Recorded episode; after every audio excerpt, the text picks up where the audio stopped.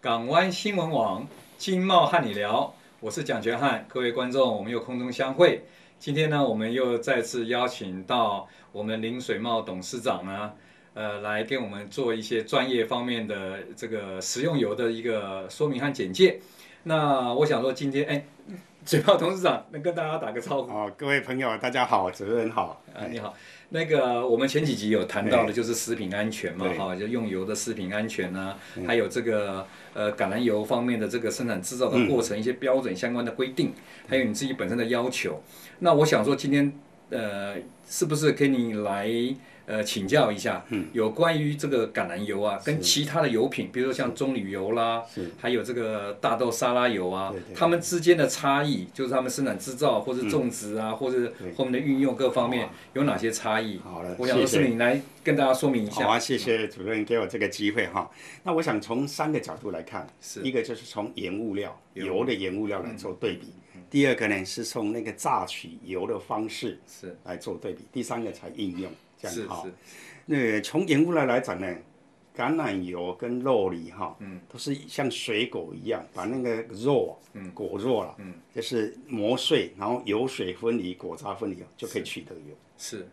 那可是大部分的油都是用种子是，哦，不管是呃大豆啦、葵花籽也好，哦，花它们生是也好种子，它那是这个种是水果，哦水果橄榄算是对水果，对对，了哈解了解，那这原物料是不一样的是哈。所以呢，你如果吃到特级冷压橄榄油，这就橄榄果汁了，哦，只是把水跟果渣拿掉。因为呢，橄榄平均的出油率大概二十 percent，是啊，一颗总一一公斤的橄榄大概有呃零点二公斤的这个油这样是是子哈。是那其他的大概沙拉油大概有呃总大概有八种种子哈，它是要用种子去榨的嗯是。那举一个例子，我们台湾最喜欢的苦茶油，是它也是种子，是对不对？啊，所以只要是种子都要经过加热了解，哦，所以制造的方式呢，这一个个是冷压，一个对是加热，对。那所谓的冷压呢，在橄榄油呢，就是制造过程不可以超过二十七度是哦，所以就像常温一样，不可以超过二十七度。哦理解好、那这样就除了加一点水让它温度下来一样，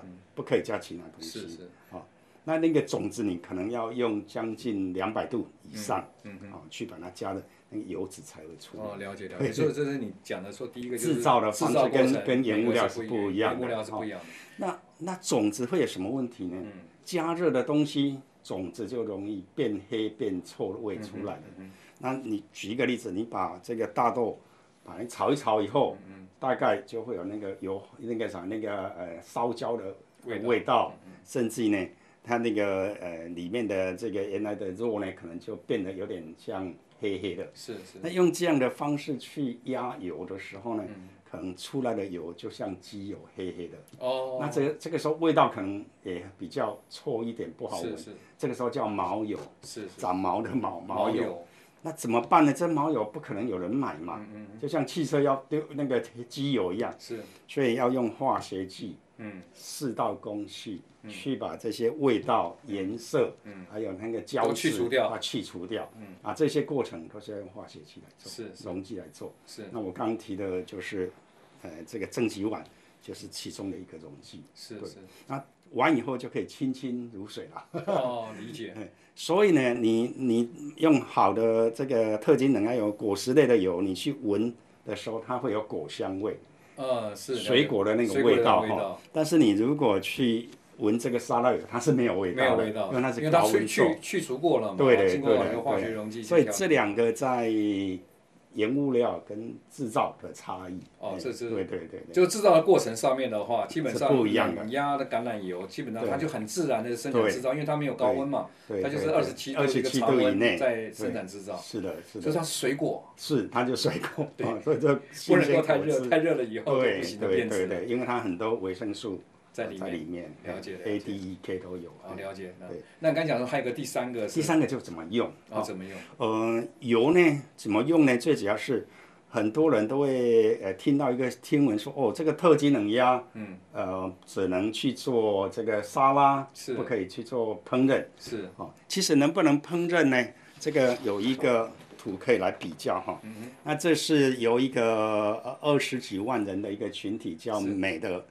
呃，这个好朋友。是那他们听说有一些是医生族群在里面，这他们公布在台湾公布了，嗯他们把葵花油跟特级冷压橄榄油跟一般橄榄油，嗯去在同样的温度下去做，呃它在自己煮哈、是然后他就会发觉到葵花油在差不多十三个小时的时候，是就会产生过就是一过种热致癌物了，致癌物就是氧化呃就是那个冒烟是的一个是变质了。是然后经过二十六小时了呢，这个特级冷压橄榄油橄榄油呢，在同样的温度里面呢，它竟然就还不会产生这个嗯哦化学的这种物质理解出理现。解，所以呢，他们就认为说，其实橄榄油是可以耐热更稳定的。了解。哦了，我解讲这个是由他们在台湾做出来的实验，我也看到一个很难得看到有这么专业的研究报告。是是是，对是对。，那表示台湾对于这个食品安全越来越重视。其实我很我相信专业台湾这这一二十年，尤其是呃由由二二零一三年发生这个由食安问问题以后问题，嗯其实不管政府、不管社会团体、不管个人，其实这个食安的意识提升非常多了。了解了哦解，会，但是怎么样去落实？是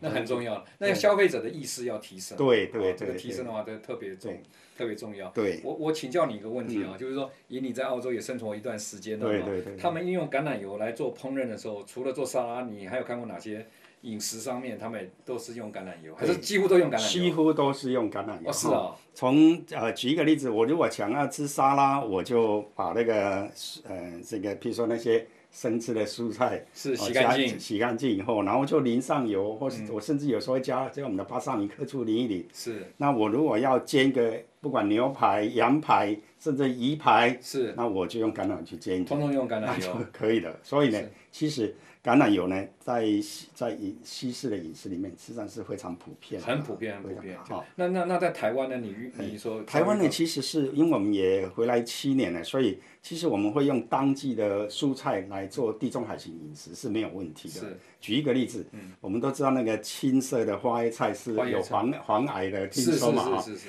可是你要怎么煮呢？嗯，所以我通常是水煮的时候把它放下去，嗯，稍微呃烫一下烫一下，水就倒掉。是那我把这个橄榄油加了，呃，把蒜头打碎，嗯加一点盐巴，把它倒进去，拌一拌，哇，这个麝一个香很味好，的凉菜，对我也不用去担心这个油会不会高温把维生素破坏，是然后我也可以把那个呃麝香味都兼顾了，是哦这是其中一个，是。对对，那除了除了这个，您在台湾这边用这个吃沙拉以外的话，对对对那你有看到说在台湾其他的餐厅里面的一般的使用的油品，你有什么看法？比如有，我我我想因为我这样子哈，我先对先讲一下啊没，问题，我大部分去这个铁板烧的，对对对顶级对，的铁板烧，对他们的号称他们是用这个不饱和脂肪不饱和酸的这脂肪个酸的橄榄油。是那是你是觉得台湾的这个橄榄油使用的市场上真的都是符合这个标准吗？比如说是用冷压的，还是说一般的？因为哈、橄榄油特级冷压其实价钱不便宜了，是哦，所以呢，一般如果你要使用量很大，就会考虑到成本的问题，嗯所以一般你要用到顶级的橄榄油，我其实是很少见的。是哦，那个那个他们也只能，他们虽然是用一些橄榄油，但不见得都是真的特级冷压，因为成本太高了。是是哦是，这些冷压跟那个什么所谓的纯橄榄有什么差啊？呃，最主要是冷压的油，就像我刚刚说的，二十七度以内去炸，它没有经过高温。嗯但是我们吃了很多油，也是橄榄油，它是经过高温精炼的。嗯哦，那它也市场上我说讲为什么有很多的仿冒品， 就是把这些精炼过的油掺在里面，了哦、才。才呃，也才让这个整个市场要买到一瓶真正特级冷压很不容易。了解。像我知道橄榄油，当然除了澳洲以外对嘛，对对主力大部分都是在地中海在型的国家那对对边对来的。我记得您有跟我提过哎，就是您的橄榄油的种子好像是从地中海的这个西班牙还是哪个国家那边引进来的嘛，对对最好的这个种子对对所种出来的这个橄榄树，然后植的橄榄油，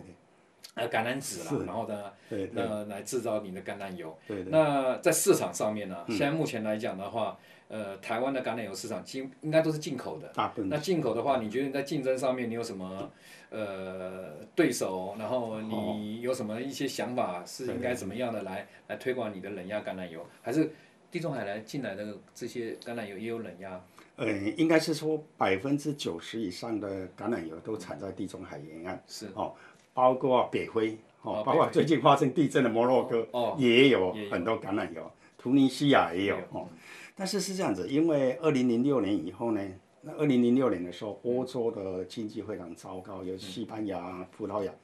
所以呢，当时候呢，这些产业受到很大的冲击冲击，所以为了鼓励这些农民能够嗯啊、呃出口呢，所以做了很多补贴。是对，所以呢，这个橄榄油呢，啊、在来自欧洲的部分呢，有很好的油，嗯但是有很多问题都来自这里。哦，了解，所以包括台湾在二零一三年发生的那些问题，也是来自西班牙嘛，哈、嗯那不是说他们有全部都是不好的，他们有好的有非常好，不容易买得到。哦了解，那么了解。对，所以业者本身要自我的要求啦，嗯然后呢，最近这几十年，因为财团不断的跨国企业，嗯不断的去并购，不断的去并购这些大厂牌哈，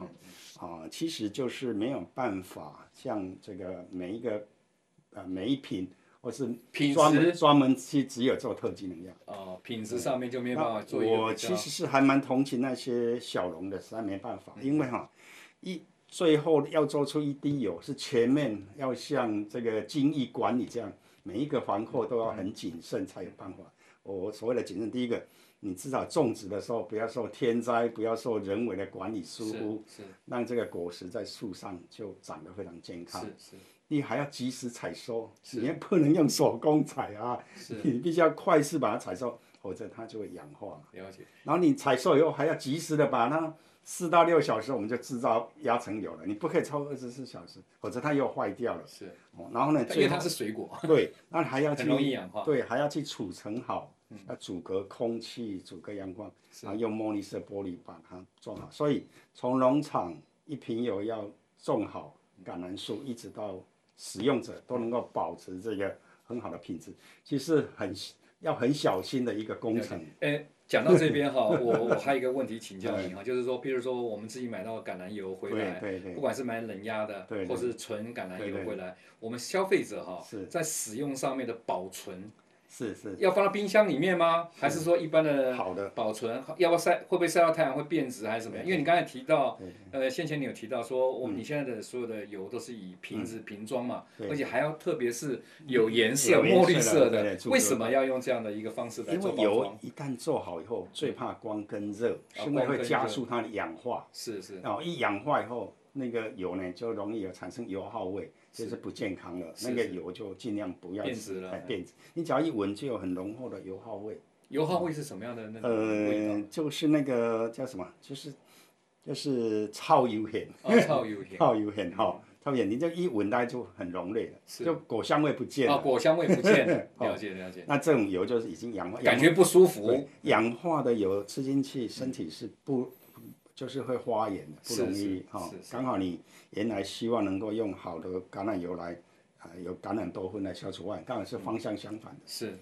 那怎么保存呢？其实呃，尽量一在阴凉的地方，就像你在保存红酒一样。哦，哦它要那么好的一个对对环境因为去保存，这个这个听到红酒，大家就知道哦，比较其实就就是同样的环境来保存哈。是那如果你开瓶以后呢，嗯尽量在四到六个礼拜把它用完，因为你一开瓶，空气就跑进来了了解哈。了解，然后呢，第二个是你摆这个油的位置啊，嗯不要放在那锅子旁边，因为热嘛。对嗯哦，你就尽量放在下面，哎，或是你先装一点点在小瓶子要用的时候啊倒哎还下不去。需要放到冰箱里面吗？不需要为什么不要放冰箱？是因为哈，你除非这个油你都拼着不用哦，哦，不可能嘛哈。对对，那你今天拿出来用，一下子冷，一下子热哈，我们脂肪的结构容易断裂啊嗯哦，，断裂理以解后理解嗯会酸败，就会产生这个就变质嗯是油变容易变质，哎，所以你你就量呃量力而为，比如说。我家比如说，哎，两个礼拜我要用一嗯瓶七百五十毫升的，刚好够用，你就买这个，你就不要去买大桶的。了解对不了解，对就哦看家里人口对和对你对要对使，那用的，最好就是啊，一瓶啊四到六个礼拜把它用完，理解理解理解。啊，所以其实要用 很快，对了，就是看家庭人口嘛，啊对就是对说对一个大对家族有十几个人，呃是啊每天都要是吃，是可能他可能两三天就用一瓶了对对对。对对那可能小家庭三四个人，可没错没能错他就不会用那么久。那当然就是保存上面要注意，刚才您所对啦提到的对对地方，对嗯避免呃在热的热地方对，还有不要晒太阳，对对对然后也不见得放冰箱里面，不但一是就定是嗯放在阴凉的地对方的阴凉，地最好呢是。有红酒的这种保存的环 对境。啊，对啊，理解理解，啊，它会十八度到二十二度的。了解了解了对解对。今天我们非常谢谢我们那个呃这个林水茂董事长啊，也就是奥利康生物科技公司的呃负责人董事长啊，来给我们做专业的方面的这个食品安全，还有包括这个橄榄油跟其他的油品的这个差异的介绍。当然，我们也希望说我们。呃，台湾的生活品质越来越高，嗯呃，已经进入已开发商国家。那我们对于我们的身体健康，或是我们国人的健康啊，大家都应该有这一方面的消费意识。那我们也很希望我们的油品业者呢，能够自我的像提他呃在澳洲那不敢不样敢有一个协会，要自我要求，然后呢让我们自己的产品呢出来就符合到一个很标准的一个一个食品的安全的这个法规的标准了哈。那今天我们再次的谢谢我们林水茂董事长，那也呃感谢我们这个节目的独家赞助厂商裕达。呃，这个报关公司啊，为我们独家赞助。那我们下次还有机会呢哈，我们再来邀请我们董事长来跟我们再一次来介绍这个油品的这个使用方面的这一方面的一些消费者的意识。那再次谢谢林水茂董事长，谢谢主持人哎那也谢谢我们的观众再次的来观赏我们这个港湾新闻网经贸和你聊，谢谢大家，谢谢。好，谢谢大家。您心爱的合作伙伴裕达报关零七三三三六八三九。